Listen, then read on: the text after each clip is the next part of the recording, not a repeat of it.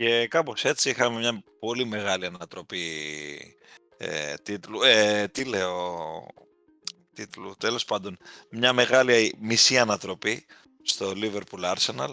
Εν τω μεταξύ δεν μπορώ, θα βγάλω το bloopers στη φορά, γιατί όταν ε, ξεκινήσαμε την εγγραφή της εκπομπής, ε, για να καταλάβετε ποιο είναι το πάνελ αυτής της εκπομπής, έτσι, εγώ τώρα θα τα βγάλω όλα στη φορά.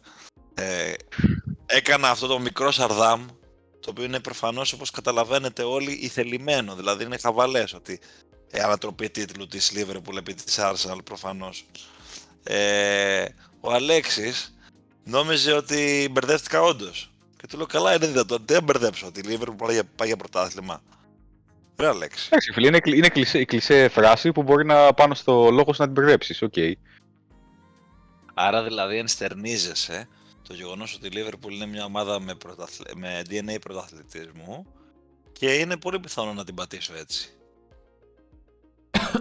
Δεν το σκεφτόμουν ακριβώς έτσι, αλλά θα ήθελα να μα πει και ο Γκίκα στη γνώμη του, γιατί ε, πριν αρχίσουμε να γράφουμε το πήρε λίγο πατριωτικά. Λίγο παραπάνω ναι, πατριωτικά από ό,τι θα Εντάξει, δεν το πήρα πατριωτικά, ρε παιδιά. Απλά είναι.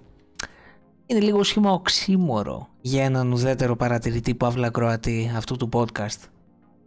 Κοίταξε να δεις, αυτή τη φορά Γιώργο μου δεν θα σε στήσω στον τοίχο όπως συνηθίζω για την Tottenham και για τα γνωστά κύπελα αυτοκινητοβιομηχανιών που κατακτάς ενίοτε ε, γιατί το Σάββατο θα εκμυστηρευτώ ότι μου έστειλες ένα μήνυμα τύπου η ομάδα ήταν χάλια, κάτι, κάτι εκτρά πράγματα μου έλεγες, κάτι τέτοια μου λέγες. Τα οποία θα αναπτύξουμε σε λιγάκι εδώ, το μικρόφωνο. Αναπτύξτε ελεύθερα, Αυτό θα είναι, αυτή θα είναι η κατάσταση. Λοιπόν, ε, για να πάμε με τη σειρά λίγο τώρα και να μιλήσουμε λίγο πιο σοβαρά, τρόπος του λέγει. Ε, αυτή η ισοπαλία στο Liverpool Arsenal 2-2 από 0-2 πληγώνει την Arsenal και κοιτώντας το πρόγραμμά της ε, δεν ξέρω, δυσκολεύει λίγο η κούρσα του τίτλου. Ε, η αλήθεια είναι ότι ε, αν κάναμε τη συζήτηση πριν το derby αυτό, το Anfield, και λέγαμε ότι η Arsenal θα φύγει με έναν βαθμό από εκεί, δεν νομίζω ότι θα ήταν αρνητικό, θεωρητικά έτσι. Αλλά όπως κύλησε το παιχνίδι, ε, νομίζω ότι αφήνει μια πικρή γεύση στην Arsenal. Και εν τέλει, επειδή η Liverpool επέστρεψε στο δεύτερο ημίχρονο, δηλαδή ήταν πάρα πολύ καλή, έχει χάσει και πέναλτι το μέχρι το 54, δηλαδή ε, θα μπορούσε κάλλιστα να έχει γυρίσει και όλο το παιχνίδι. Νομίζω ότι στο τέλος φεύγει και με ένα τεράστιο ουφ ο Αρτέτα ότι ε, τη γλίτωσε ας πούμε και δεν έπαθε και μεγαλύτερη ζημιά. Βέβαια, αυτοί οι δύο βαθμοί μπορεί να είναι καταλητικοί. Όπως επίσης μπορεί να είναι καταλητικός αυτός ο ένας που τελικά πήρε η Arsenal.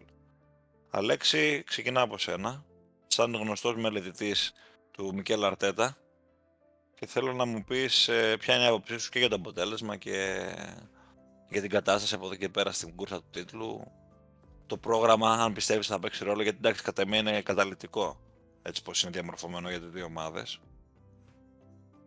Είναι καταλητικότατο και βλέποντας το πρόγραμμα όχι της Arsenal αλλά της Manchester City ε, το οποίο είναι κάτι παραπάνω από βατό και δεν είναι καθόλου απίθανο για άλλη μια χρονιά η City να κάνει ένα ξέρω, 9 στα 9, 10 στα 10 στο τέλος της σεζόν όπως είχε κάνει εκείνο το 14 στα 14 τη χρονιά που ε, το σεζόν 18-19 που τερμάτισε με 98 η Liverpool με 97 Αχ, ε, γιατί μου τα κάνεις αυτά, τι μου τα θυμίζεις. Ναι, ναι, αυτό που θέλω να πω είναι ότι ε, μετά την ισοπαλία της Liverpool στο Anfield που ε, υπό άλλες συνθήκες μόνο κακό αποτέλεσμα δεν θα ήταν. Είναι περισσότερο τρόπος που ήρθε όταν έχεις προηγηθεί με 0-2 και με μια πάρα πολύ καλή εμφάνιση στα πρώτα 30 λεπτά του αγώνα. Ίσως να είναι ε, δύο χαμένοι βαθμοί που στο τέλος μπορεί να, να ε, στοιχήσουν στην Arsenal. Και το λέω αυτό γιατί ε, στη διαφορά τερμάτων η City έχει το πάνω χέρι με βάση τα δεδομένα τα τωρινά. Οπότε αν η City πάρει την Arsenal, μετά είναι ουσιαστικά το, το πρωτάθλημα στο χέρι της. Δηλαδή, ακόμα και όλα να τα πάρει η Arsenal, όλα τα 1,50 παιχνίδια, θα εξαρτάται και από το τι θα κάνει η City. Και η City, όπως έχουμε δει καλά τα τελευταία χρόνια, όταν η μπάλα καίει, ε, βγάζει τον καλύτερό της αυτό. Πόσο μάλλον όταν το πρόγραμμα ε, είναι αρκετά βατό από ό,τι βλέπω από εδώ και πέρα. Τώρα στα του παιχνιδιού, ε, Όπως είπα και πριν, πολύ καλή Arsenal στο ξεκίνημα προηγήθηκε δίκαια και μάλιστα με δύο γκολ διαφορά. Δεν ξέρω τι συνέβη μετά το 0-2 και ε, είχαμε μια εντελώς διαφορετική εικόνα. Η Liverpool κατάφερε να μειώσει λίγο πριν το ημίχρονο που ήταν ένα καθοριστικό σημείο να ξαναμπεί στο παιχνίδι και το δεύτερο ημίχρονο ήταν σχεδόν αποκλειστικά Liverpool. Είδαμε δηλαδή μια ε, τυπική εμφάνιση Liverpool στην έδρα της στα derby των τελευταίων ετών. Κάτι που φέτος δεν είναι και πολύ συνηθισμένο. Θα μπορούσε σίγουρα να έχει φύγει και με την νίκη η Liverpool, με τις ευκαιρίες που έφτιαξε στο β' μέρος. Ε, εν τέλει, ε, κυρίως βαθμολογικά, για τη Liverpool δεν είχε τεράστια διαφορά. Είτε έχανε είτε ε, τώρα που πήρε ισοπαλία. Είναι από αυτές τις μεμονωμένες εμφανίσεις φέτος στις λίγες, όπως είπα και πριν, που ε, θυμίζει, ρε παιδί μου, έστω και λίγο τη Liverpool των προηγούμενων ετών. Καλά, τη Liverpool στα derby, όπως έχω ξαναπεί, δεν τη φοβάμαι. Και γενικότερα ακόμα και φέτος που είναι ή το ύψος του βάθους και κινδυνεύει να μείνει μέχρι και εκτός Ευρώπης, ε, στα derby έχει δείξει κατά γενική ομολογία ένα καλό πρόσωπο. Ε, αν εξαιρέσουμε το άσχημο 4-1 με την ε, City πρόσφατα, προεβδομάδας, ε, τώρα ευκαιρίας δοθήσει. Φεύγω λίγο από το derby, βάζω μια, μια παρένθεση τέλος πάντων. Και θέλω να εκφράσω τον εξής προβληματισμό που έχω γενικότερα στο κομμάτι των ισοβαθμιών στο αγγλικό πρωτάθλημα. Κατ' εμέ είναι πολύ κακό κριτήριο η διαφορά τερμάτων ανάμεσα σε δύο ομάδες. Δηλαδή, αν έχουν παίξει δύο ομάδες μεταξύ τους δύο παιχνίδια, ισοβαθμούν και στα δύο, παιχνίδια, ε, και στα δύο παιχνίδια που έχουν προηγηθεί μέσα στη σεζόν, η μία έχει κερδίσει την άλλη και τις δύο φορές. Δηλαδή, το one-to-one είναι καλύτερη. Αλλά ε, μπορεί να έχει πετύχει ας πούμε περισσότερα γκολ ε, κόντρα στους μικρούς ε, οι άλλοι και να έχει καλύτερη διαφορά τερμάτων. Δεν είναι λίγο άδικο το να παίρνει, να παίρνει την ισοβαθμία έτσι. Κατά τη γνώμη μου είναι άδικο αυτό. Δεν ξέρω, παιδιά, αλήθεια, ας, ας κάνουμε μια συζήτηση γύρω από αυτό και επιστρέφουμε στο παιχνίδι και στα υπόλοιπα μετά. Πώς το βλέπετε αυτό, γιατί κα, κάποια στιγμή θα το συζητήσουμε, αλλά τώρα νομίζω το βρήκαμε μπροστά μας. Ε, ευκαιρία να το θέσει. Είναι και κάτι που σκεφτόμουν και εγώ, το έχω ξανασκεφτεί και παρότι δέχομαι την άποψή σου, ε, προσωπικά θεωρώ ότι ε, σε βάθος 38 παιχνιδιών είναι πιο δίκαιο το συνολικό, ε, η συνολική απόδοση, η συνολική, ε, τα συνολικά γκολ υπέρ και κατά, από ότι ε, σε δύο συγκεκριμένα παιχνίδια απέναντι σε έναν αντίπαλο. Είμαι υπέρ του να ισχύει αυτό σε ε, φάση ομίλων, για παράδειγμα, σε τουρνουά όπως ε, το Champions League ή το Mundial, που είναι 3 και 6 παιχνίδια αντίστοιχα, οπότε εννοείται εκεί να μετράνε τα δύο ή το ένα μεταξύ τους. Αλλά προσωπική μου άποψη είναι ότι σε ένα πρωτάθλημα 38 αγωνιστικών είναι πιο δίκαιο να κρίνουμε με βάση τα γκολ σε ολόκληρο το πρωτάθλημα παρότι παρά ε, τα αποτελέσματα σε δύο συγκεκριμένα παιχνίδια. Το Mundial βέβαια μετράει διαφορά τερμάτων, έτσι. Σε όλες τις ναι, ναι, στο Euro είναι που μετράνε τα μεταξύ τους. Ναι. Μέχρι και στα προγραμματικά δηλαδή για το παγκόσμιο κύπελο έχουμε σαν κριτήριο τη διαφορά τερμάτων. Γκίκα τι λες; Να ρωτήσω λίγο κάτι. Ναι.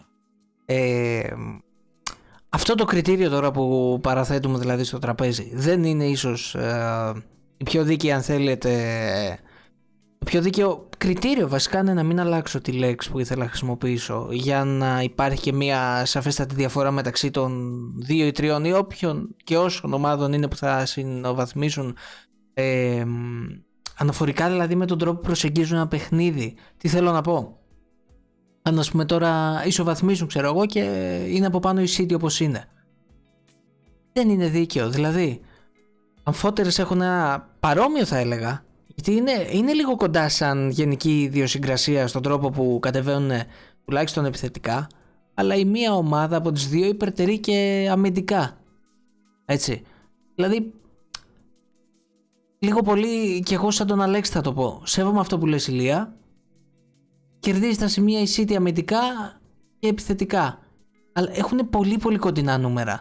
Αλλά αφού μακροπρόθεσμα είναι καλύτερη η City ή θα σου πω άλλο παράδειγμα. Ε, ας πούμε πρόπερση που λέγαμε νωρίτερα για το City Liverpool. Αν ισοβάθμιζαν και η City ή η Liverpool όποια ήταν τέλος πάντων πάλι υπερτερούσε σε αμφότερους τους τομείς το πάλι θα ήταν πιο δίκαιο.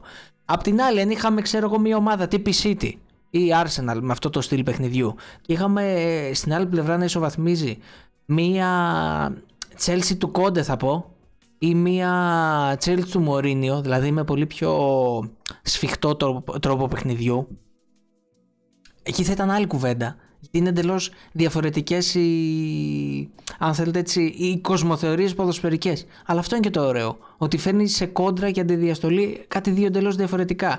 Αν λοιπόν ισοβάθμιζαν, ξέρω εγώ, μία ομάδα που έχει πολύ χειρότερο average από την άλλη και ίσχυε αυτό που πρότεινε ο Ηλίας και σε αυτή την περίπτωση μια ομάδα με το πολύ χειρότερο average είχε πάρει, ξέρω εγώ, δύο ισοπαλίες, μία 0-0 εντός και μία 1-1 εκτός με πιο δύσκολο να το πω έτσι ποδόσφαιρο δεν θα ήταν πολύ πιο αν θέλετε ξεσηκωμένος συλλογικά ο κόσμος ότι γιατί να πάει έτσι με λίγα λόγια αυτό που είπα και πριν θα συμφωνήσω με τον Αλέξη. Νομίζω ότι αυτό είναι το ιδανικότερο από το να μετράνε τα μάτς μεταξύ τους δεν ξέρω, εγώ διαφωνώ και μάλιστα διαφωνώ και κάθετα με αυτό. Δημοκράτης. Όχι, όχι. Ε, ναι, μωρέ, πλάκα. Σέβομαι τα πάντα, ναι, εννοείται. Εννοείται ότι είμαι τέρμα αντίθετος δηλαδή σε αυτό. Ότι πιστεύω ότι όταν δύο ομάδες ισοβαθμούν ε, είναι σαν να ε, κάνουμε λόγο μόνο για τα μεταξύ τους παιχνίδια. Είναι σαν να τις βάζουμε να παίξουν μεταξύ τους. Δηλαδή πρέπει να δούμε τι κάνουν στα μεταξύ τους παιχνίδια. Να κάνω μια ερώτηση αυτό... γρήγορη πάνω σε αυτό. Ναι.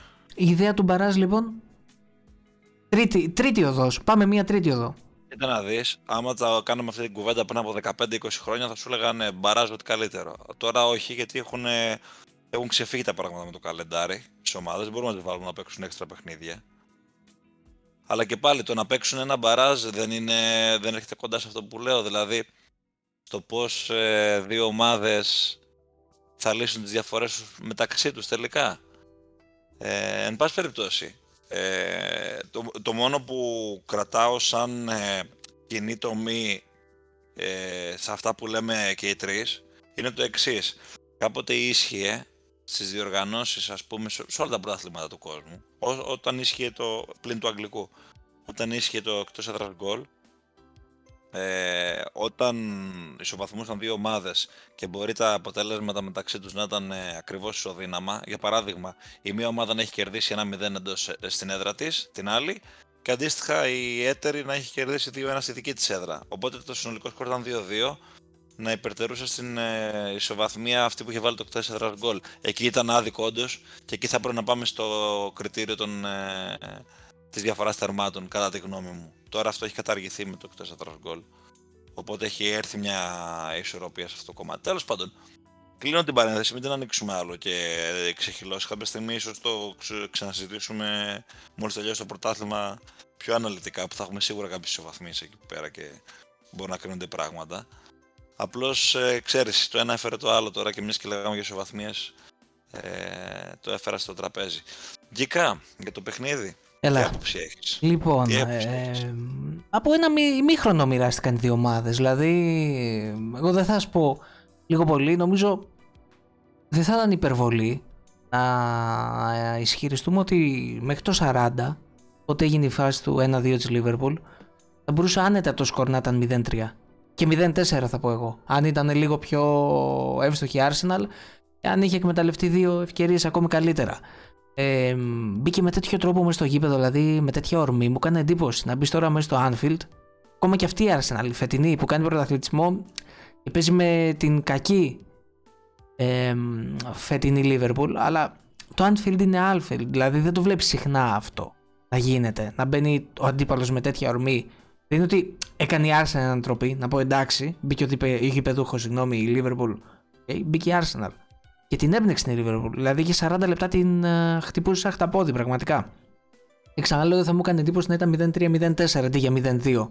Απ' την άλλη, η Liverpool ε, καιρό είχε να μου θυμίσει την κλασική Liverpool. Αυτό που λέγαμε στην αρχή με τον Ηλία, αυτός ο μύθος των άνθρωπων και τα λοιπά που έχει χτιστεί. Δηλαδή, καιρό είχα να δω κάτι τέτοιο.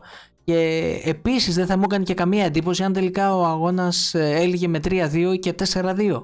Δηλαδή ήταν πολύ, πολύ ανοιχτή η αναμέτρηση. Είπαμε και στην αρχή μία ομάδα από ένα ημίχρονο. Ε, νομίζω ότι έπαιξε τεράστιο ρόλο. Δεν θέλω να είμαι και άδικος δηλαδή.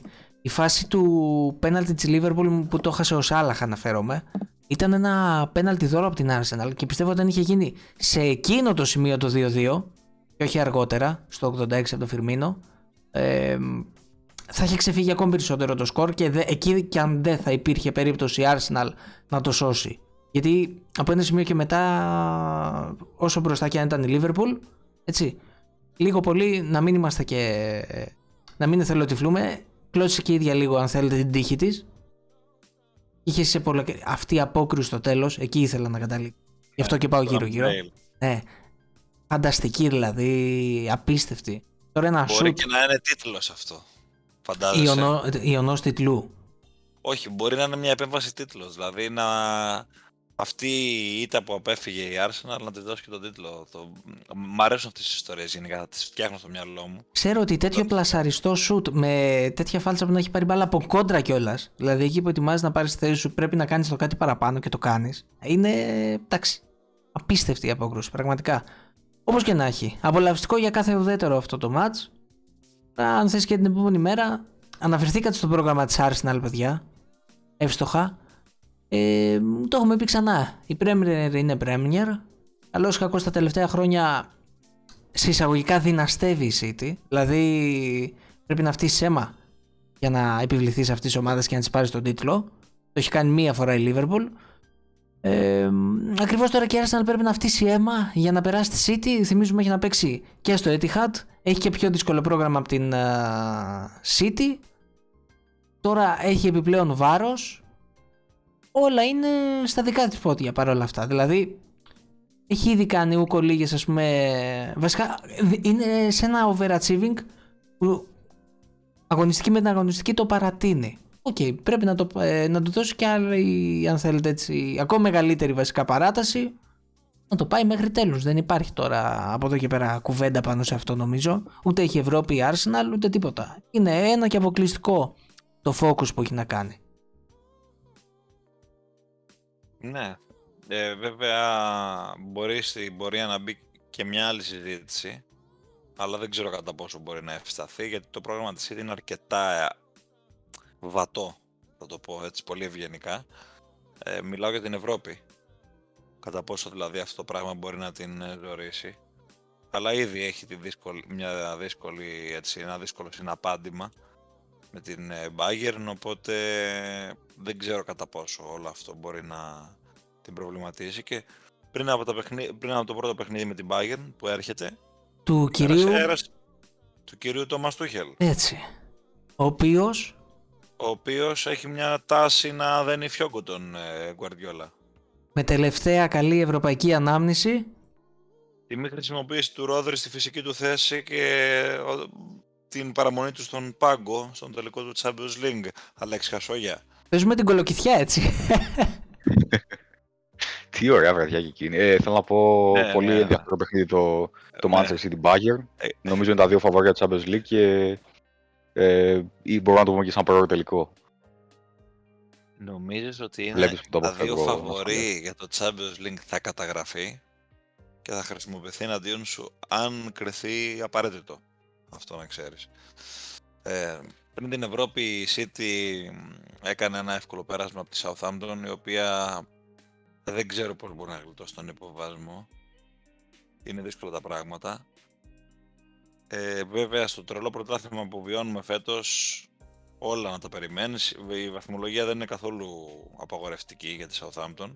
Μόλις 4 βαθμοί ε, τη χωρίζουν από την Everton που είναι η πρώτη ομάδα που αναπνέει έξω από το νερό. Ε, το θέμα είναι η εικόνα και θα πρέπει να κάνει πράγματα υπερβατικά η Southampton βάσει εικόνας. Βέβαια αυτή τη στιγμή μικρή παρένθεση υπάρχει και μια ομάδα η οποία ίσως είναι και σε χειρότερη κατάσταση και μιλάω για τη Leicester. Θα δείξει όμως πώς θα πάει αυτό. Γενικά δεν είναι να εμπιστεύεσαι καμία ομάδα.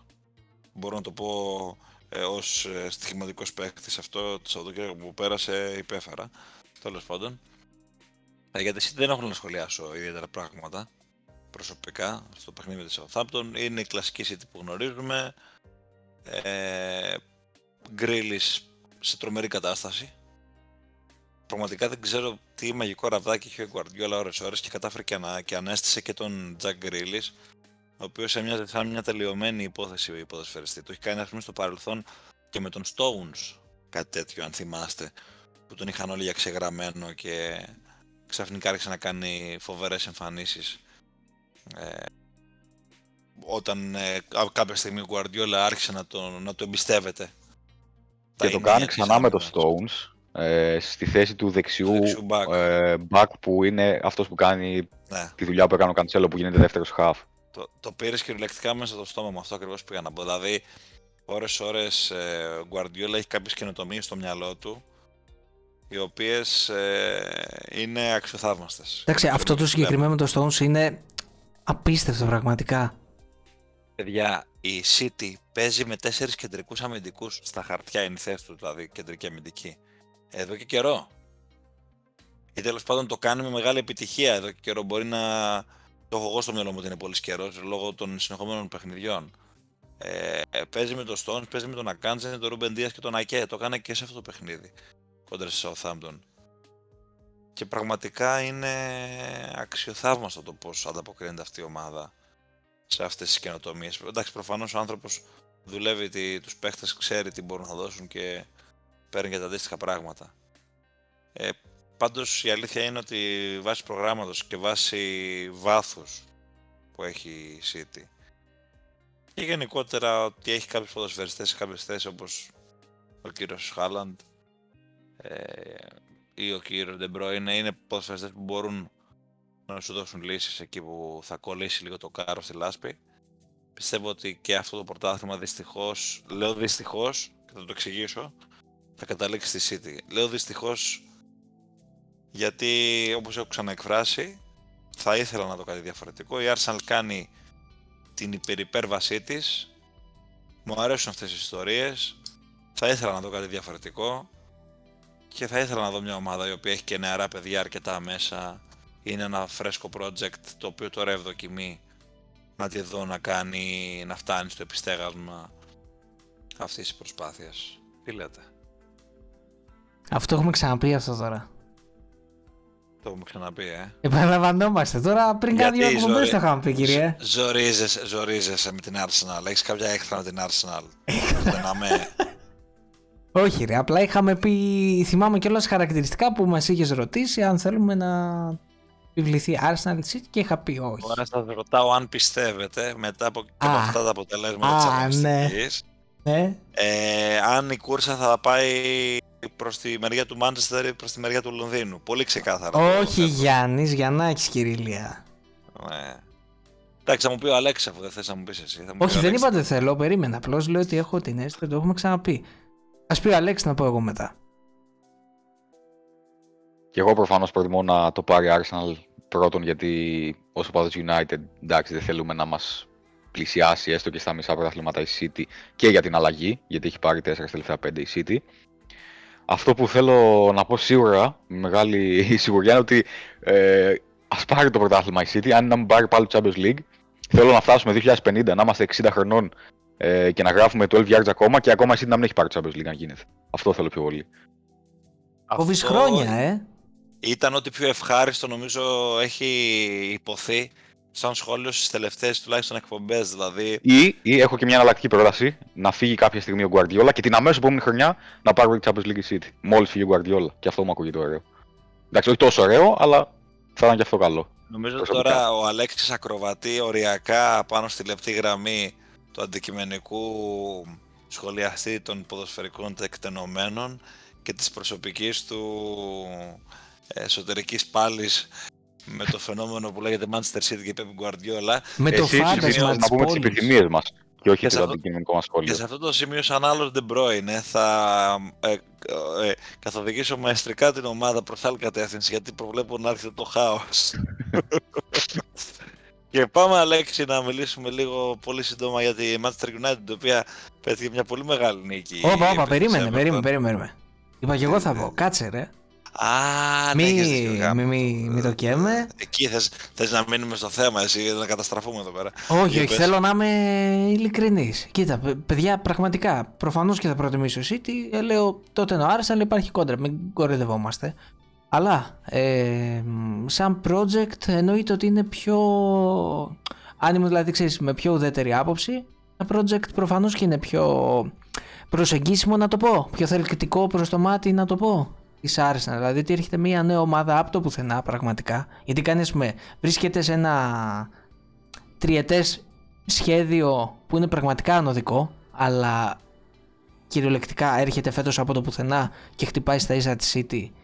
Είπα και νωρίτερα, έχει συσσαγωγικά δυναστεύσει τα τελευταία πέντε χρόνια την υπόθεση Premier League. Έτσι. Και είναι ωραίο, είναι ευχάριστο να βλέπεις κάτι διαφορετικό, σίγουρα. Τώρα ξαναλέω, να το πάρουμε ψυχρά και αναλόγως με, τα...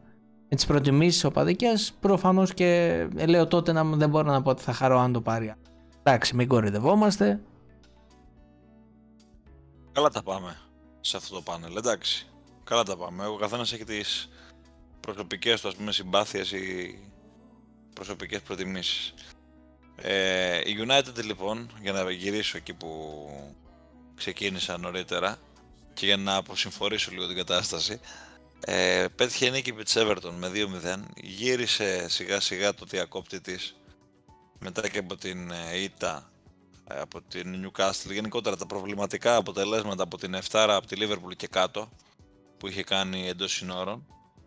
Οπότε τώρα αφού του κέρδισε και μεσοβδόμαδα θυμίζουμε την Brentford με 1-0 δηλώνει παρόν για, το, για τη μάχη του Champions League ε, λίγο πιο στερεά γιατί έχει και μάθει λιγότερο από την από κάτω της ε, Tottenham και νομίζω ότι ήταν σημαντικό Αλέξη το να μπορέσει να πιστέψει ξανά ότι εντάξει περάσαμε μια τρικυμία, είμαστε εδώ όμως και πατάμε γέρα στα πόδια μας και πάμε για το στόχο που δεν είναι άλλος από την έξοδο στο Champions League, τον στόχο του πρωταθλήματος, έτσι, γι' αυτόν μιλάω τώρα. Ε, νομίζω ότι ε, βλέποντας λίγο από το παιχνίδι ότι δυσκολεύτηκε κάπως με την άμυνα του Dice στο πρώτο τουλάχιστον ημίχρονο που παρακολούθησα εγώ. Ε, Αλέξη, τι πιστεύεις; Δεν συμφωνώ, γιατί στο πρώτο ημίχρονο είχαμε 21 τελικές, ε, πάνω από 5 κλασικές ευκαιρίες και γενικά θεωρώ, τουλάχιστον συγκριτικά με αυτό που περίμενα, ότι ο Dice και η Everton μας το έκαναν πιο εύκολο υπό την έννοια ότι δεν είδαμε μαζική άμυνα με 11 παίχτες πίσω από την μπάλα, είδαμε και ε, ορισμένες στιγμές στο πρώτο μήχρονο που η άμυνα της Everton είτε ανέβηκε μέτρα στο γήπεδο, να πρεσάρει ψηλά αναποτελεσματικά συνήθως, ε, είτε πιάστηκε στον ύπνο με μακρινές ε, μπαλιές στην πλάτη της άμυνας, κυρίως από τον Μπρούνο Φερνάντε, ακόμα και από τον Τεχέα σε κάποια φάση. Δεν ξέρω αν την έχετε υπόψη που αποβολέ τον Τεχέα με την μπάλα να έχει βγει out. Έφυγε ο Άντων τέτα Οπότε θα διαφωνήσω με αυτό που είπες ότι δυσκολεύτηκε η United. Περισσότερο ε, η ίδια δυσκόλεψε τον εαυτό της με το γεγονός ότι δεν τελείωνε τις φάσεις στις περισσότερες περιπτώσεις. Δηλαδή με 21 τελικές στο πρώτο μήχρονο ε, σκόραρε μόλις ένα γκολ. Ε, okay, ήταν φοβερή και η εμφάνιση του Pickford, ο οποίος για μένα απέδειξε άλλη μια φορά πόσο καλός και υποτιμημένος θα έλεγα τραυματοφύλακα είναι. Γιατί έχουμε ακούσει διάφορα κατά καιρούς. Ε, στο δεύτερο μήχρονο που όπως αναμενόμενο η απόδοση έπεσε, ευτυχώς για τη Manchester United, μία από τις πρώτες ευκαιρίες, ουσιαστικά η δεύτερη καλή ευκαιρία που έφτιαξε, ε, έγινε γκολ και κάπου εκεί ουσιαστικά τελείωσε το παιχνίδι. Με ένα μεγάλο κόστος όμως, γιατί είδαμε ότι αποχώρησε τραυματίας ο πιο σημαντικός παίχτης της στο μεσοεπιθετικό κομμάτι, ο Μάρκο Ράσφορντ. Και αναμένουμε να δούμε πόσα παιχνίδια θα χάσει. Από ό,τι ακούγεται, ευτυχώς δεν είναι τόσο σοβαρός τραυματισμός. Δηλαδή, σίγουρα θα ξαναπέξει φέτος. Το θέμα είναι πότε θα ξαναπέξει. Για παράδειγμα, θα χάσει σίγουρα το επερχόμενο παιχνίδι με τη Σεβίλη για το Europa League. Συνολικά πάντως η εμφάνιση United ήταν ε, ε, πολύ καλή και νομίζω ήταν η πρώτη ε, καλή εμφάνιση μετά το 4-1 με την Πέτης πριν από τη διακόπη των εθνικών ομάδων. Μάλλον δεν το έθεσα εγώ καλά. Εννοούσα η επιθετική άμυνα ε, του, του Dice στην μπάλα. Στην κυκλοφορία. Όχι δηλαδή ότι δυσκολεύτηκε να δημιουργήσει ευκαιρίες η United. Δεν ξέρω, εμένα αυτή την εντύπωση μου έδωσε σου λέω το πρώτο ημίχρονο που είδα. Ναι. Ε, Κοίταξε. Εγώ ας πούμε περίμενα πιο μαζική άμυνα. Πιο... Αυτό. αυτό. Και γι' αυτό, αυτό. μου έκανε ας πούμε, εντύπωση το γεγονός ότι πολλές από τις φάσεις που δημιούργησε η Manchester United στο πρώτο μήχρονο ήταν όπως είπες εσύ, επειδή ε, προσπάθησε να μυθεί ε, επιθετικά πάνω στην μπάλα και υπήρξαν ε, φορές που η άμυνα της Everton πιάστηκε στον ύπνο. Για τον Bigford πάντως ε, ήθελα να σχολιάσω πολύ γρήγορα ότι είναι στρατοφύλακας ο οποίος έχει δείξει πως όταν δέχεται πίεση είναι καλός. Είναι όμως το πρόβλημά του το μεγάλο, κατά τη γνώμη μου, όταν ε, τον χρειάζεσαι μια, μια και δύο και τρεις φορές σε ένα μάτς. Συνήθως εκεί είναι που χωλαίνει λίγο. Είναι στρατοφύλακας ρυθμού δηλαδή. Όταν δέχεται πολλά σουτ, ε, πολλές τελικές. Ε, είναι, ζεστό, είναι τερματοφύλακας της ζέστης που λέμε ρε παιδί μου.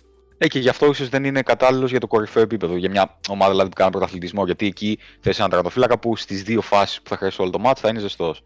Αλλά ε, για μένα είναι από τους πιο σταθερούς τερματοφύλακε ε, των ομάδων εκτός top 6 τα τελευταία χρόνια. Οπότε πολλές φορές η κριτική προς το πρόσωπο ότι θεωρώ ότι είναι άδικη. Ναι. Ναι, οκ. Αυτά ξέρεις είναι λίγο...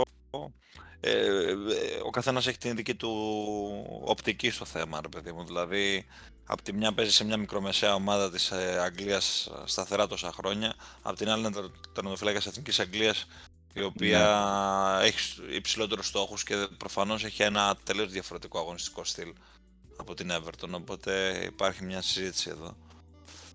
Πιστεύεις, Γκίκα, ότι τότε να μπορεί να τη βάλει από κάτω την ε, United για να προχωρήσουμε την κουβέντα λίγο και να μας πεις τι σε προβλημάτισε κιόλας τόσο πολύ ε, στο match με την Brighton; Να ξεκινήσω με την πρώτη σου ερώτηση. Ε, όχι, καταφατικά. Είναι τόσο κακή στη μεγάλη της, ε, αν θέλεις, εικόνα φέτος στη Tottenham που δεν με πείθει πραγματικά. Δηλαδή, με εμφανή σαν και την προχθεσινή, πραγματικά δεν μπορεί να με πείσει. Θα έλεγα περισσότερο ότι. Και να σου πω και κάτι ρελία και Αλέξη, δεν το αξίζει κιόλας. Δηλαδή θέλω να είμαι ρεαλιστής. Δεν αξίζει αυτή η τότε να είναι εντός τετράδας. Ε, αυτό συμφωνώ. Η Brighton ήταν πολύ καλύτερη. Για να πάμε και στα του αγώνα. Η Manchester United έχει δείξει. Και πριν πάμε στα του αγώνα, κάνω μόνος μου μια επιστροφή πίσω για να κλείσω λίγο και το θέμα Manchester United και Tottenham. Manchester United έχει δείξει σημάδια βελτίωσης σε μια χρονιά που η Tottenham δεν έχει κάνει καμία βελτίωση. Manchester United έχει δείξει ένα πλάνο σε μια χρονιά που η Tottenham δεν έχει δείξει κανένα πλάνο αγωνιστικά. Και αυτό πάλι θα ήταν αδικία για την uh, ομάδα πούμε, του Αλέξη. Δηλαδή, καταλαβαίνεις λίγο πώς το εννοώ. Πρέπει να μιλάμε και λίγο ποδοσφαιρικά. Δεν είναι μόνο το ότι προτιμάμε σαν uh, φίλαθλοι, Πρέπει να μιλάμε ποδοσφαιρικά. Θα είναι αδικία λοιπόν αν αυτή τότε να βγει τετράδα, θα είναι πραγματικά ποδοσφαιρική αδικία. Το λέω πολύ πολύ ομά. Πάμε τώρα στα του αγώνα. Ε, δεν ήμουν καθόλου ικανοποιημένος από αυτό που είδα από την Tottenham. Είχε να κάνει με μια πολύ καλύτερη ομάδα της αγωνιστικά. Μια ομάδα που δεν έχει τους αστέρες Tottenham, αλλά έχει ένα πολύ συγκεκριμένο πλάνο. Ένα πλάνο το οποίο υπηρετεί τα τελευταία τρία χρόνια με μεγάλη μαεστρία και έχει καταφέρει να. Νομίζω ότι φέτος, δεν ξέρω αν συμφωνείτε παιδιά, είναι μακράν η καλύτερη χρονιά της Brighton σε σχέση με αυτά που έχουμε δει τα τελευταία 3-4 χρόνια, που είναι σε μια συγκεκριμένη πορεία. Αυτό που κάνει φέτος είναι. Ορίστε. Ασυζητητή λέω. Είναι και υψηλότερα σε βαθμολογία και, και από πολλές χρονιές. σω και από ποτέ. Και είναι και απίστευτα, ναι. απίστευτα κυριαρχική στα παιχνίδια της ακόμα και απέναντι στους μεγάλους. Χάσει κερδίσει. Η καλύτερη θέση της νομίζω είναι η 8η ή η 9η που έχει πάρει στην ιστορία της στην Premier League. Κάνω λάθος. Τώρα αυτό... Τώρα κάνω και λάθος. Το λέω από μνήμης αυτό. Κάπου κάποια στιγμή το θυμάμαι να έχει γραφτεί κάπου. Επί, επί Premier League ή γενικά εννοείς. Επί Premier League. Επί Potter τώρα που μιλάω. Βέβαια ήταν. Ήταν περιστινή σεζόν, νομίζω που ήταν ένατη, αν δεν κάνω σοβαρό λάθος. Ναι, και, αλλά είναι μια θέση η οποία πρέπει να ήρθε τις τελευταίες τύπου δύο αγωνιστικές με κάποιους συνδυασμούς καταστάσεων. Τώρα μιλάμε για μια σεζόν στην οποία είναι σταθερά στο top 8, ας πούμε. Το top 9. Έτσι να το πω πολύ γενικά. Top 9, ναι. Big, big 9 να το κάνουμε, ξέρεις τόσο. Ε, καλά, όχι, εντάξει. Εγώ και καλά λέω το πρώτο μισό, ας πούμε. Α, αυτά που λατρεύει ο Αλέξης. Ναι, ναι. Ε, ένα Αυτό τραγι... που ο Αλέξης είναι μεγάλη αλήθεια όμως. Συγγνώμη. Ε, ναι, ναι, ναι, ναι, πες, πες. Ότι όχι, απλώς ήθελα να σχολιάσω ότι αυτό που λέει ο Αλέξης είναι μεγάλη αλήθεια. Είναι ότι παίζει κυριαρχικά, παίζει το ποδόσφαιρό της. Δηλαδή έχει μια δική της πρόταση. Η οποία δεν έχει επηρεαστεί από την ε, απώλεια του Πότερ. σα ίσα που ε, το εξελίσσει ο Ντετσέρμπι. Για πες Γιώργο, τι έλεγες; Και θα είναι και μεγάλη δικαίωση για τον ίδιο αν καταφέρει και παραμείνει σε. Εγώ δεν θα πω παιδιά top 6, 7 κτλ. Να παραμείνει όμως εκεί. Conference θα βγει. Europa League θα βγει. Να παραμείνει. Άμα μπορεί και για τετράδα, δηλαδή να μπει και τετράδα εννοείται. Ε, ένα κέντρο. Ξαναλέω, δεν έχει τα πούμε, δηλαδή δεν βλέπεις να έχει ένα Κέιν, ένα Σον, ένα Κουλουσεύσκι. Δεν έχει του παίχτε. Έχει κάποιους παίχτε ο οποίου ο κορμός είναι καλός κακός ο ίδιος τα 3-4 τελευταία. Να το πούμε λίγο ο κορμός του Πότερ. Ακραίο. Εγώ το λέω. Είναι μια ομάδα που, οκ, με αυτόν πλάστηκε και συνεχίζει τώρα υπό άλλο προπονητή. Έχει καταφέρει και κάνει step up. Λοιπόν, ήταν πολύ πιο κυριαρχική για ακόμη ένα αγώνα. Σωστά το, αγώνα, συγγνώμη, σωστά το είπε ο Αλέξης. Έπαιξε μέσα στην έδρα της Tottenham σαν αυτή να είναι γηπεδικός. Ε, είναι μεγάλη, εντάξει, είναι μεγάλη κουβέντα με τη διαιτησία. Αυτό που θέλω να πω είναι απλά ότι έχει μαλλιάσει η γλώσσα μας να λέμε εδώ και αρκετό καιρό. Γενικά η διαιτησία και το επίπεδο της στην Αγγλία είναι κακό. Είναι πολύ κατώτερο του επίπεδου της Premier του αγωνιστικού. Έχουμε δει πραγματικά όλες οι ομάδες να έχουν ε, σφυρίγματα κατά τους. Ακόμα και το VAR έχουμε δει να κάνει λάθη. Θέλω να πω και γιατί το αναφέρω αυτό, επειδή έχω δει τεράστια κουβέντα. Εντάξει, δεν νομίζω ότι πέφτει κανείς μας από τα σύννεφα για αυτό που έγινε. Έχουμε δει όλοι, όλες τις ομάδες πραγματικά να έχουν σφυρίγματα υπέρ και κατά τους. Δεν νομίζω ότι είναι μία η οποία, ας πούμε, την πάει μόνιμα κατά η διαιτησία ή την πάει μονίμως υπέρ. Μπορώ πούμε, και εγώ να θυμηθώ αρκετές φάσεις υπέρ της Tottenham και κατά της. Δεν έχει δηλαδή για μένα πολύ νόημα. Περισσεύει αυτή η κουβέντα. Ε, για να επιστρέψω στο αγωνιστικό, στην ουσία τι είδαμε; Από την Tottenham. Ό,τι βλέπουμε τα τελευταία, πώς να πω, τρία χρόνια με κάποια σπαστά διαστήματα. Δηλαδή κάποιες ατομικές καλές εμπνεύσεις. Σον θα λέγεται, Κέιν θα λέγεται, ε, ξέρω εγώ ο Κουλουσεύσκι θα λέγεται. Το είδαμε. Μία φοβερή γκολάρα από το Σον που θύμισε τον καλό Σον το clinical, ε, clinical, καλά που μιλάμε για ελληνικά σε αυτήν την εκπομπή, ε, το υπέροχο τελείωμα του Kane στο τέλος, που κάνει το 2-1. Το, δεν είχε κάτι άλλο να δείξει τότε. Η Brighton ήταν πολύ πιο παραγωγική, πολύ πιο ουσιαστική. Και ξαναλέω, ε, αδικήθηκε κατάφορα από το αποτέλεσμα, εννοείται. Και από τη διετησία αν θέλετε. Δεν θα, δεν θα θέσω αντίλογο, γιατί και εγώ αυτό πιστεύω. Έτως δεν έχω πω κάτι άλλο. Πάντως συμφωνώ με την περί δικαιοσύνης για την τετράδα. Η United το αξίζει, η United δουλεύει, είναι σοβαρή, φέτος έχει ένα καλό πρόσωπο.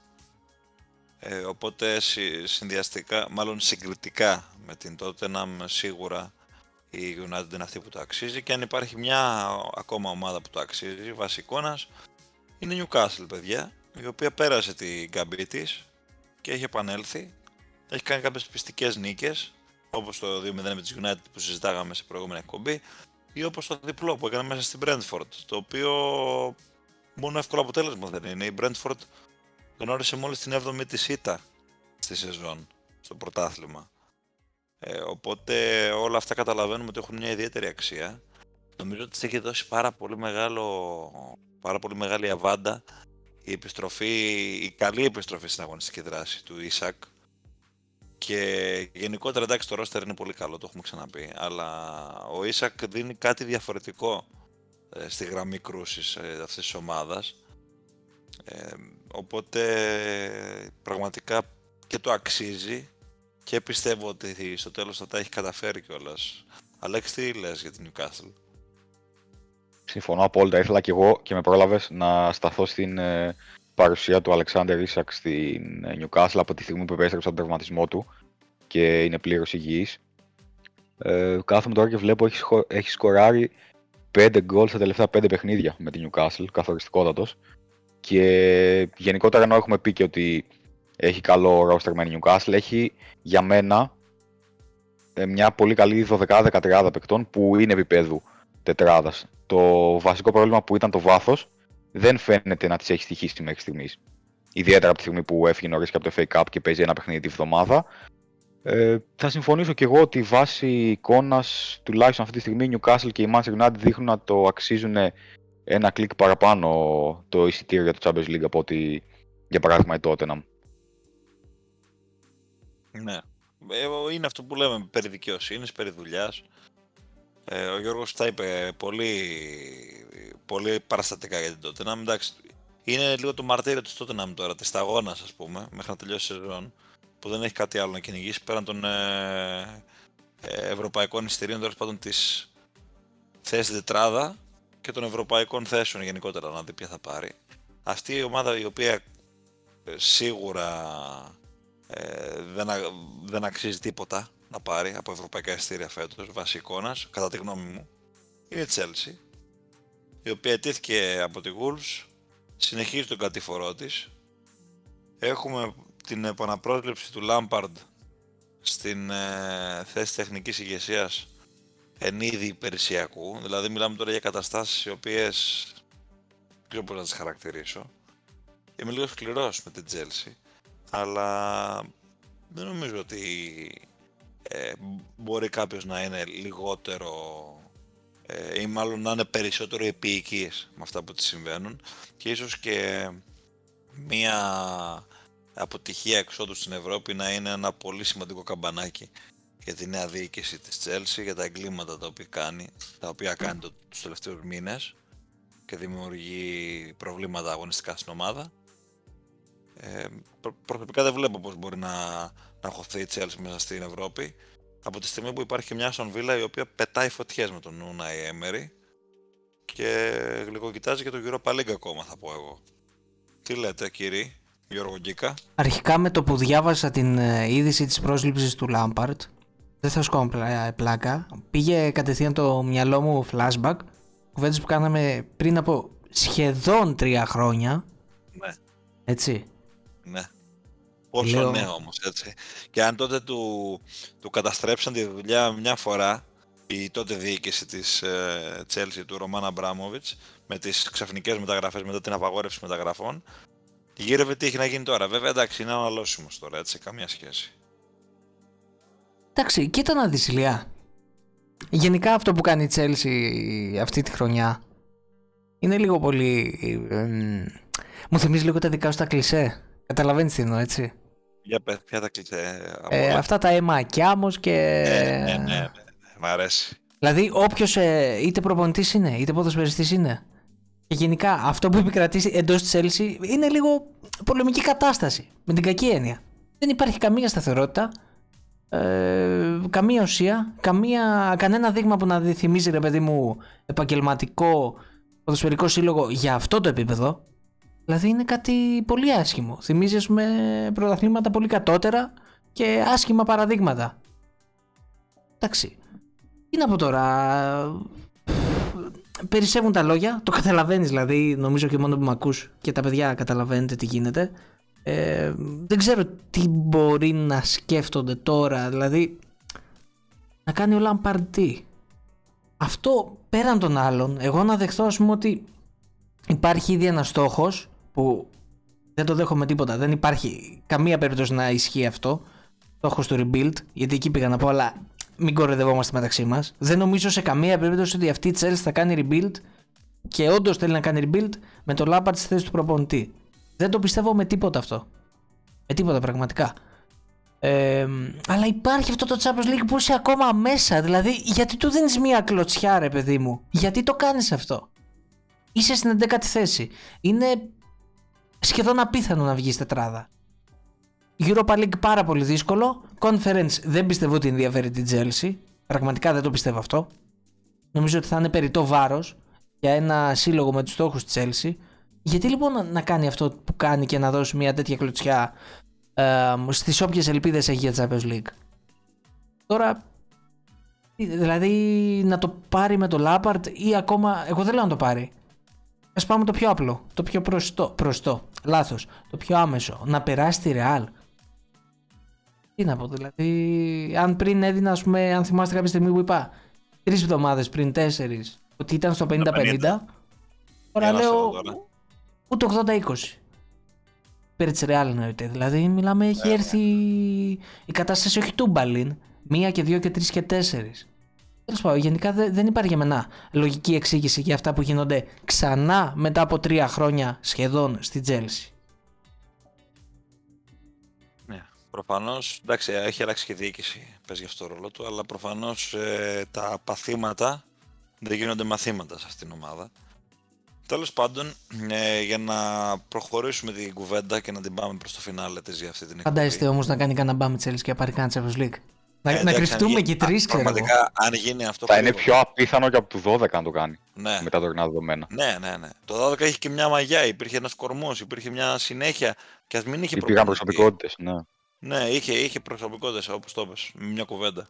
Θα είναι απίστευτη ιστορία. Δηλαδή, εγώ σας το λέω ρεαλιστικά, πείτε ό,τι θέλετε, θα το βάλω ας πούμε σε επίπεδα Leicester με την Premier. Πραγματικά το λέω αυτό. Ε, εντάξει, όχι. Θα σου πω γιατί όχι. Γιατί το πρωτάθλημα φίλε είναι μαραθώνιος. Δηλαδή αυτό που έκανε η Leicester ε, είναι πραγματικά δε- δε- δεν γίνεται ξανά. Μαζί Πραγματικά σου, αλλά δεν ήταν υπήρχε πολλά τα καμία μεγάλη ομάδα να την κοντράρει τότε. Ναι, ήταν πολλά τα μάτς. Τώρα η Chelsea δεν ξέρεις πότε τι γίνεται σε, σε μια-δύο βραδιές. Πώς μπορεί να έρθουν οι συναστρίες, ξέρω εγώ, καμιά φορά. Ε, Είναι πέντε αγώνες. Τέλος πάντων, ναι. Ε, εντάξει. Οψόμεθα, δεν ξέρω. Ε, ήθελα να πάμε την κουβέντα έτσι για να την κλείσουμε σιγά σιγά. Στα υπόλοιπα τα γύρω-γύρω, τι γίνεται. Έχω μείνει άγαλμα, πραγματικά, με το πώς έχει λυθεί η Crystal Palace στα χέρια του μπαρουτοκαπνισμένου ε, και αγαπημένου Roy Hodgson. 5-1, 1-5 μάλλον, από 1-0 μέσα στη Lynch. Σηκώνω τα χέρια ψηλά. Δεν ξέρω πραγματικά πώς να το σχολιάσω αυτό το πράγμα. Και 7 γκολ σε δύο μάτς έτσι έχει πετύχει η Πάλας υπό την καθοδήγηση του Χότσον. Νομίζω πως ξεμπερδεύει η Πάλας. Αν και εντάξει 6 βαθμούς είναι από τη ζώνη, δεν ξέρεις πότε τι γίνεται. Ε, νομίζω ότι θα ξεμπερδέψει, δεν θα έχει θέμα. Ε, στέκομαι στα χάλια της Λέστερ. Ε, ακούγονται διάφορα για τον προπονητή. Το συζητούσαμε και off the record. Λέγαμε, έλεγες ε, Αλέξη Dean Smith μέχρι τέλος της σεζόν. Ε, εγώ έχω ακούσει και για Benitez. Δεν ξέρω την ώρα που γράφεται αυτή η εκπομπή. Ακούγονται διάφορα. Τώρα τελικά τι θα επικρατήσει θα το δούμε. Ε, εντάξει, κατά τα άλλα η μάχη συνεχίζεται έτσι. Η West Ham έκανε μεγάλο διπλό μέσα στην Fulham. Ε, προδόθηκε από την αμυνά της μέσα εβδομάδα κοντά σε Newcastle με, με το 1-5, δηλαδή πραγματικά είναι ένα σκορ που δεν περίμενα να δω. Βλέπουμε λοιπόν ότι πολλά από τα αποτελέσματα που, που έχουμε στα παιχνίδια είναι όντως ε, ε, λίγο να σε ξαφνιάσουν. Εγώ ας πούμε δεν περίμενα και το διπλό της Bournemouth μέσα στη Leicester και ας είναι χαλιά η Leicester. Γενικά η Bournemouth ενώ δεν με πείθει αγωνιστικά ιδιαίτερα έως δεν με πείθει τελεία καταφέρνει να παίρνει νίκες, καταφέρνει να παίρνει αποτελέσματα που τη βοηθούν, δηλαδή είναι απίστευτο αυτό, αυτό το πράγμα. Ε, τι έλεγες Γκίκα την ε, τελευταία φορά, νομίζω στην τελευταία εκπομπή, να, προ, να προσπαθήσουμε να κάνουμε προβλέψεις υποβιβασμού; Όσο μπορούμε, κατά προσέγγιση και τα λοιπά. Σε αυτό το... Τι να πω, αυτό το απερίγραπτο πραγματικά, πραγματικά όμως, με κεφαλαία γράμματα, παιχνίδι σε εισαγωγικά, που γίνεται φέτος για, το, για την τριάδα του υποβιβασμού. Δηλαδή, δεν υπάρχει το φετινό, γράφεται βιβλίο. Αλέξη, βλέπεις εσύ να μπορεί να γίνει τέτοια συζήτηση τώρα; Όχι. Όχι, αλλά μπορώ να την κάνω πιο ενδιαφέρουσα, άμα θέλετε. Δεν ξέρω αν συμφωνείτε, βέβαια. Για πες. Μπορούμε να πούμε, εφόσον είναι πάρα πολύ δύσκολο να μαντέψουμε με βάση τη φετινή σεζόν ποιοι θα πέσουν, με ακρίβεια, μπορούμε να θέλουμε να πούμε ποιοι θέλουμε να πέσουν. Πως Αλέξης; Το μπορούμε να το κάνουμε. Σε μια ιδανική συνθήκη ότι και η Southampton που δεν είναι πολύ πίσω βαθμολογικά μπαίνει στο κόλπο της σωτηρίας, έτσι. Εντάξει, θεωρητικά μείον 4 είναι ακόμα, οπότε Ναι, δεν την αυτό. ξεγράφουμε. Αυτό. Ε, και θα ξεκινήσεις εσύ, θα πεις σε, και στις τρεις θέσεις στη Manchester City, πώς, τι θα γίνει; Όχι, πιο ρεαλιστικά σενάρια πρέπει να κάνουμε. Α, εντάξει. Για ξεκινά. Ας, ξε- ας ξεκινήσουμε εγώ λοιπόν. Ε, θα πω τη Southampton, θα ήθελα να πέσει Southampton. Ε, κυρίως λόγω του ότι δεν έχω κάτι με την ομάδα, απλώς κάθε χρόνο μας βγάζει το λάδι ε, σαν Manchester United, οπότε δεν θα με χαλούσε μια χρονιά να, να μην μας βγάλει το λάδι, έτσι απλά. Ε, τη Leeds για προφανείς λόγους γιατί οκ, ε, αν και τη σέβομαι σαν ομάδα είναι τεράστια κόντρα που έχουμε μεταξύ μας, οπότε δεν θα με χαλούσε αν έπεφτε. Και η τρίτη είναι η θέση στην οποία δεν έχω κατασταλάξει ακόμα. Δεν ξέρω, θέλω να πείτε εσείς να το σκεφτώ εγώ ενδιάμεσα, πώς θέλω να κάνω. Βραδιές του κόμπλεξ. Σκέψου. ε, κοίτα, εγώ, θα, εγώ έχω, θυμάμαι τις ομάδες που είχα πει κάποια στιγμή πολύ πολύ πίσω στη σεζόν και είχα πει τότε, τώρα δεν νομίζω να κάνω τόσο λάθος, να θυμάμαι λάθος, αλλά θυμάμαι να λέω την Nottingham, να, να λέω την Bournemouth και να λέω και την Palace. Ναι, περίμενε. Εμεί σε ρωτάμε ποιες θέλεις να πέσουν. Ναι, Ξαναλέω. για, για ποιες θέλω κιόλας. Θα λέω ήθελες και να πέσουν. πίστευα Α. και ήθελα κιόλας. Τώρα δεν πιστεύω ότι η Palace θα πέσει, Οπότε πρέπει να ανασκευάσω κάπως εκεί την ε, πρόβλεψη, αλλά δεν θα την κάνουμε τώρα την πρόβλεψη, είπαμε τώρα θα πούμε τι θέλουμε. Θέλω να πέσει η Bournemouth, γιατί είναι μια ομάδα τελείως ε, ε, αδιάφορη στα μάτια μου, δηλαδή δεν έχει κάτι να μου δώσεις σαν θεατή. Ούτε ε, μια ποδοσφαιρική πρόταση έχει. Ούτε ένα ωραίο γήπεδο που μου αρέσει να βλέπω αγώνες εκεί έχει. Ούτε κάποια βαριά φανέλα και ιστορία έχει, οπότε δεν τη θέλω, δεν, δεν, δεν, δεν μου κάνει στο μάτι μου. Κάτι μου με χαλάει. Την προτιμώ στην Championship δηλαδή. Sorry από τους οπαδούς της Bournemouth, αλλά αυτό βλέπω, αυτό πιστεύω. Άντε πάλι το κόμπλεξ με τα κεράσια ο κύριος Ηλίας. Ξανά μανά. Ε, ναι, και βλέπεις έτσι το κόμπλεξ με τα κεράσια που το έχω από την αρχή της σεζόν, με κεράσανε καλά τα κεράσια όταν πήγα εκεί πέρα. Λοιπόν, τέλος πάντων. Ε, δεν θέλω τη Forest για ένα και μόνο λόγο. Με έχει χαλάσει απίστευτα αυτή η παντελής ε, έλλειψη ποδοσφαιρικής κουλτούρας και φιλοσοφίας από το καλοκαίρι με τις 500 μεταγραφές. Και γενικότερα ε, είμαι άνθρωπος που όταν βλέπω να καταλύεται λίγο η ποδοσφαιρική λογική στις ομάδες αυτό το πράγμα χαλάει απίστευτα πολύ. Οπότε θέλω κάπως να υπάρχει μια θεία δίκη σε αυτό το φαινόμενο. Ε, οπότε θα ήθελα η Forest να πληρώσει αυτή την κακή πολιτική της. Τώρα παιδιά πραγματικά για τρίτη ομάδα όπως είναι τα πράγματα δεν μπορώ να σκεφτώ ποια θα ήθελα να την πατήσει. Έχω στο μυαλό μου δύο περιπτώσεις. Η μία περίπτωση ε, είναι η, η, η Leicester γιατί δεν σεβάστηκε την ποδοσφαιρική λογική και αυτή το καλοκαίρι.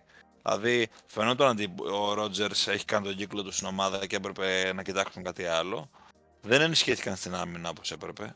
Δηλαδή το μισό χρόνο έπαιζε με υπηρεσιακό τον NDD πίσω μέχρι να μπει ο Φας.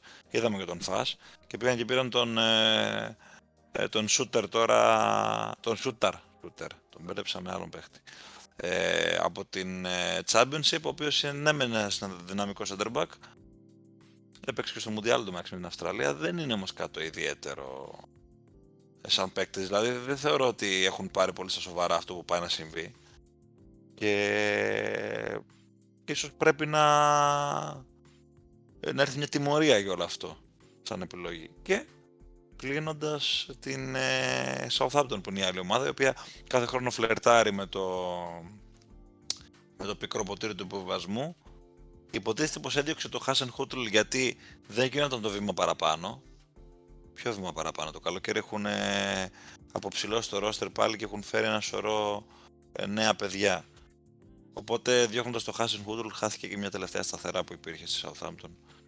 Και ίσως είναι μια ώρα για να υπάρξει έτσι μια πιο ριζική ανανέωση στην ομάδα. Γκίκα.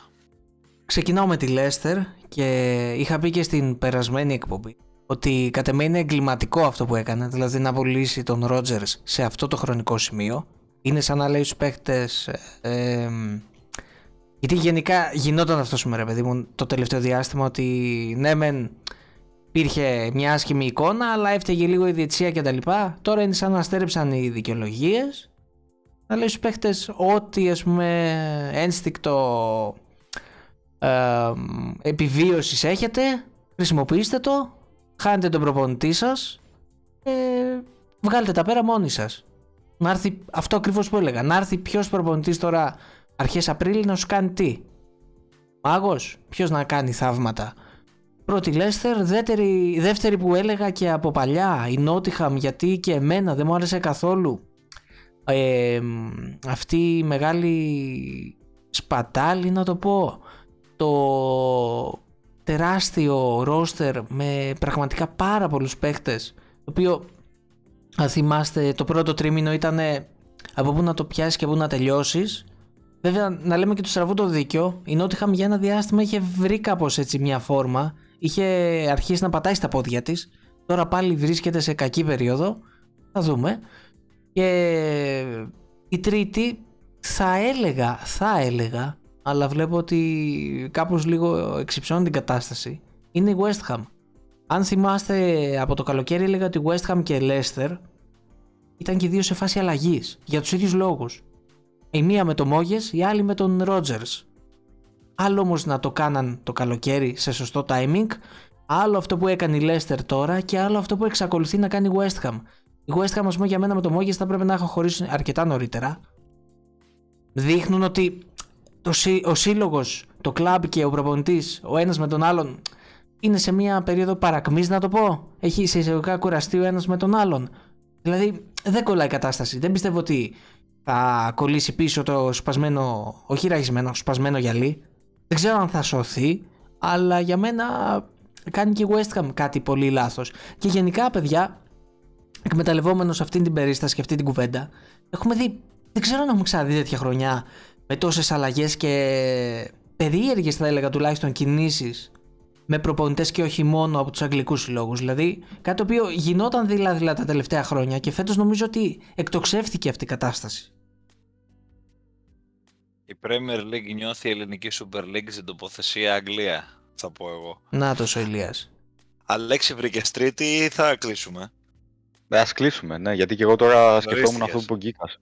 Ήταν από ναι, ζορίστηκα. Και ήμουν μόνος που μίλησα με ειλικρίνεια και είπα μη αγωνιστικούς λόγους που θέλω να πέσουν οι ομάδες που επέλεξα. Αλλά αυτή είστε κύριοι. εντάξει, ρε φίλε, εμείς και εμείς ειλικρινείς είμαστε. Απλώς εμείς δεν. Ε, ε, δεν πάμε με. Γιατί και εγώ δεν είπα για την αντιπάθεια στην Bournemouth κάτι μου βγάζει τέτοιο. Τι νομίζω ότι πάμε να σε βγάλουμε στη σέντρα ότι είσαι κομπλεξικός. Όχι, δεν υπάρχουν αυτά. Ξέχασέ τα. Και κάτι άλλο. Για κάθε κακά παραδείγματα υπάρχουν και τα αντιπαραδείγματα. Δηλαδή, είπαμε για Newcastle, είπαμε για Brighton, δεν έχουμε πει ακόμη για Villa. Παιδιά, η Villa είναι έκτη, έτσι. Κάνει τρομερή δουλειά ο Έμερι. Δηλαδή, πολύ κακό το παραλείψαμε. Πάρα πολύ κακός. Κάτι, κάτι, κάτι είπαμε και γι' αυτό κάποια στιγμή που. Πολύ σύντομη, ναι, η αναφορά. Ναι, Αθόρυβη δουλειά γιατί αθόρυβα θα έχει φτάσει στην έκτη θέση και πραγματικά η δουλειά του είναι φοβερή γιατί είναι ούτε πέντε μήνες νομίζω στην, ε, στην Aston Villa. Μας κάνει ε, good evening κανονικά και με τον νόμο. Ναι, ναι, έχει κάνει καταπληκτική συγκομιδή επί Έμερη. Ε, και μάλιστα κάπου άκουγα σήμερα χθες ότι έχει πάρει το πράσινο φως από τη διοίκηση για το καλοκαίρι θα ενισχυθεί όπως, όπως, και, όπως το επιθυμεί και ό,τι θέλει να, να κάνει τέλος πάντων για να χτίσει την ομάδα. Θα δούμε. Είναι όντως πολύ ενδιαφέρουσα η υπόθεση της Βίλα και εγώ θα ήθελα πολύ να την δω στην Ευρώπη γενικά. Θα δούμε, θα δούμε πώς θα πάει. Δύσκολο γιατί έχει και αγώνες παραπάνω, αλλά ποτέ μιλες ποτέ. Γενικά το λέω. Μπορεί να μην είναι φέτος, μπορεί να είναι του χρόνου, έτσι. Ποτέ δεν ξέρεις. Λοιπόν, ε, έχουμε Ευρώπη μέσω εβδομάδα. Θα επανέλθουμε με την Ευρώπη κάποια στιγμή. Θα δούμε τι θα έχει συμβεί και θα τα συζητήσουμε εν καιρό. Θα ανανεώσουμε λοιπόν την κουβέντα μας και το ραντεβού μας για την επόμενη φορά. Θα έχουμε και τα της Ευρώπης που θα μας έχουν κάνει λίγο σοφότερο λογικά. Έρχονται παιχνίδια καυτά. Θα έχουμε πολλά να πούμε. Έχουμε τρομερή εβδομάδα γιατί έχουμε και Πάσχα, έχουμε και Ευρώπη που λέει ο Ηλίας, έχουμε και... Νομίζω έχουμε και τρίτη, τετάρτη αγωνιστική, του Πάσχα εννοώ. Ναι, το Πάσχα σαν τι σε πειράζει. Φοβάσαι μην φάνε τίποτα αρνιά εκεί στην Premier League. Όχι, ρε, να... αυτό λέω ότι θα. Από τη μία θα έχουμε τη σούβλα, από την άλλη θα έχουμε τηλεόραση. Θα βλέπουμε, ξέρω εγώ. ναι, West Ham Arsenal, ας πούμε. Ναι, ναι. Ε, καλά, άμα περιλάβεις τίποτα παντσέδε, θα σου πω εγώ αν βλέπει την Premier League. Τέλος πάντων. Λοιπόν, ε, μέχρι τότε, μέχρι την επόμενη φορά να είστε όλοι καλά και να περνάτε καλά. Καλή συνέχεια, παιδιά. Καλό Πάσχα με υγεία σε όλους. Καλό Πάσχα σε όλους, καλή συνέχεια.